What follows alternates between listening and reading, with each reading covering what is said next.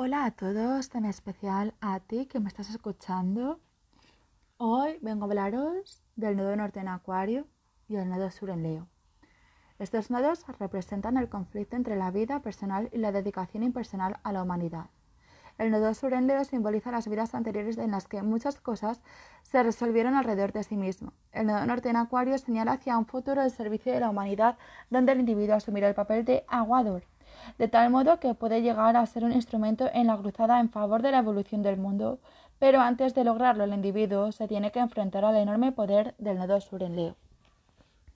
A partir de encarnaciones pasadas, el individuo tiene tendencia a mirar con altanería a otras personas, mostrándose condescendiente con sus pensamientos e ideas. Existe en él un intenso orgullo que le induce a citar a las personas más importantes que ha conocido, así como a diseñar su vida de tal modo que sea visto y conocido por hallarse en compañía de personas especiales.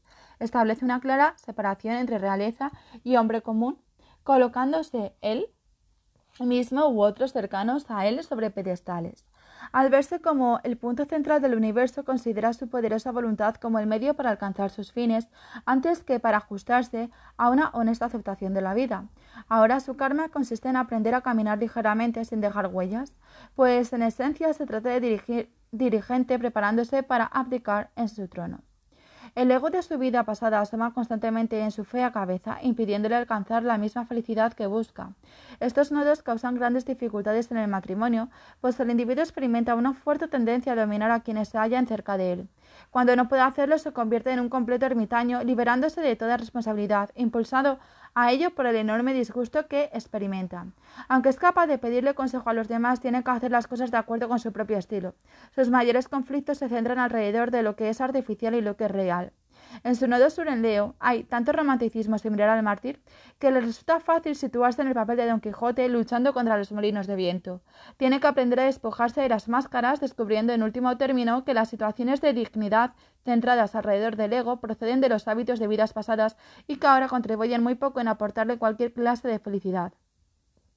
Se muestra muy protector para con quienes le son muy íntimos y queridos y, no obstante, tiene una extraña tendencia a vagar, encontrando durante sus viajes a muchos de los niños desamparados por la sociedad.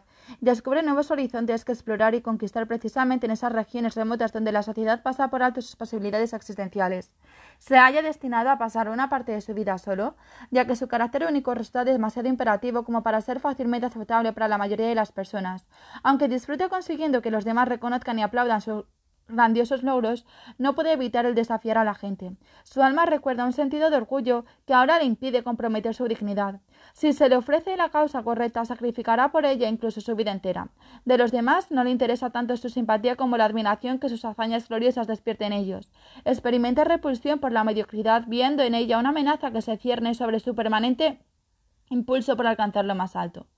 Si pertenece al tipo negativo, puede llegar incluso a utilizar a las personas para alcanzar sus fines. Los amigos, los vecinos y los parientes se convierten en peldaños que le ayudan a elevarse hacia el éxito. A través del nodo norte en Acuario aprende a superar su sentido de prestigio procedente de sus vidas pasadas y desarrolla el concepto de la hermandad universal. En último término, tiene que verse a sí mismo como parte de una esfera cósmica mucho mayor de lo que su papel consiste en compartir las cargas de la evolución humana. Alcanzará su máxima felicidad cuando sea capaz de colocar a un lado sus propias necesidades, situando en su lugar una nueva actitud humanitaria hacia todo lo que ve a su alrededor. Debe olvidar el orgullo y buscar nuevos horizontes originales, independientemente de lo excéntricas que puedan parecerle sus ideas a los demás. A través de su nodo norte se le concede la promesa de una aventura única por medio de la cual podrá hacer una contribución importante al progreso de la civilización. La posición de la casa del nodo sur indica el aspecto de la vida que está demasiado pesado para compaginarlo con el deseo de alcanzar el éxito personal. La posición de la casa del nodo norte muestra cómo puede el individuo liberarse de las cadenas del ego de sus vidas pasadas, aceptando la misión en favor de la humanidad por la que está destinado a recoger su cruz. Si os ha gustado este episodio, le podéis dar a seguir. Y si os gusta la astrología, podéis seguirme en el Instagram de Tarot y Astrología con Lore. Gracias por escucharme.